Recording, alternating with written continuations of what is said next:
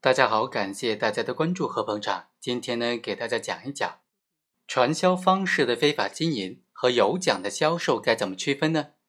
一种呢是非法的行为，另外一种呢是合法的行为。一种是合法的销售，另外一种是非法的销售。本案的主角李某和曹某共同出资人民币一百万元设立的金汉公司，李某担任法定代表人。他们在网站上推出了网上购物有奖竞猜活动，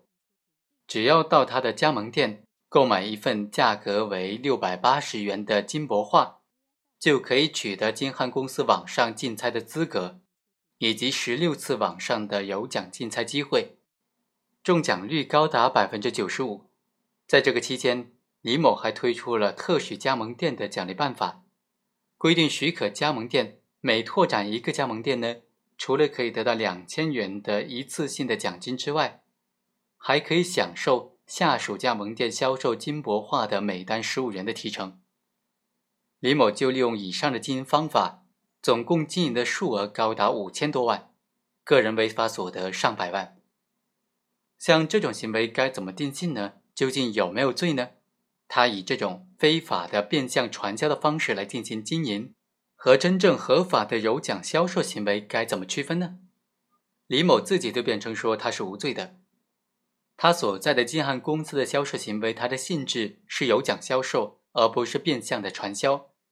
开展有奖销售之前，他也曾经向有关部门做过咨询，没有受到禁止。而且任何人都可以参加这个公司的网上竞猜活动，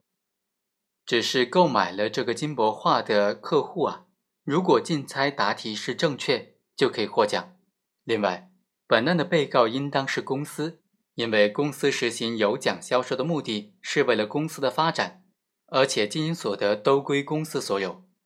所以不应当起诉他个人。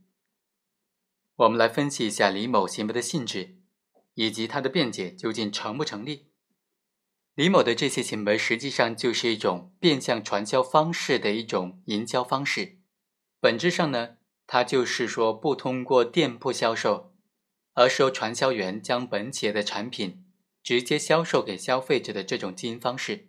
包括多层次的传销和单层次的传销。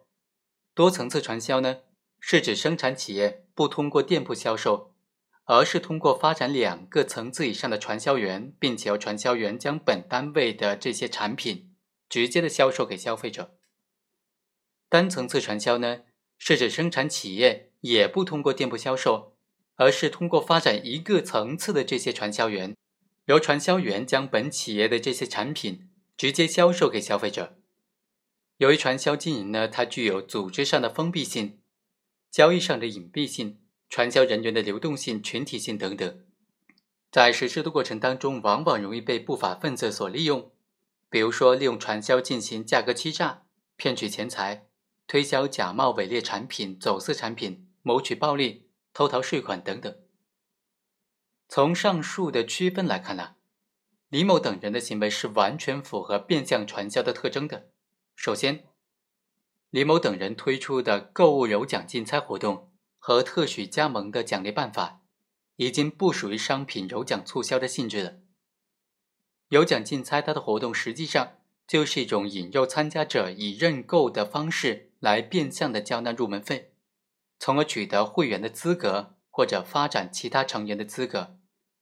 特许加盟店的奖励方法就明显是让参加者先发展下线，然后从发展下线所交纳的费用当中获得收益，具有传销或者变相传销的这种组织的特征了。另外，李某等人所销售的这个商品的价格大大背离了它的实际价值。实际价值呢，就只有一百多元的一幅金箔画，要参加者交纳六百八十元的价格来购买，才能够取得有奖销售的成员资格。而且他允诺的中奖比率以及奖金的数额一旦兑现的话，购买金箔画的成员所获取的金额将大大的超过他所购买商品所付出的费用。在这种情况之下，李某等人不可能是从商品销售收入。以及经营成本之间的差价来获得利润的，只能够是利用后加入的成员高价的购买商品的费用来支持先加入者所谓的奖金了。这实际上就是非法经营性质的传销的本质特征了。另外，李某等人他在网络上的宣传，并不是以商品的质量、效用以及促销性质的中奖为内容，而是以给予购买者超过购买价格的高额回报和从发展下线的收入当中提成为内容。所以，李某等人采取的凡到加盟店交纳六百八十元购买一份这个礼品之后，就可以获得竞猜资格。以及拓展下属加盟店从销售商品当中获得提成的做法，它本质上就是以交纳一定的入门费为前提，取得获取回报的资格，并以高额回报为诱饵，用后参加者交纳的钱来支付先参加者的奖金，用来维持他非法经营活动的变相传销行为。好，以上就是本期的全部内容，我们下期再会。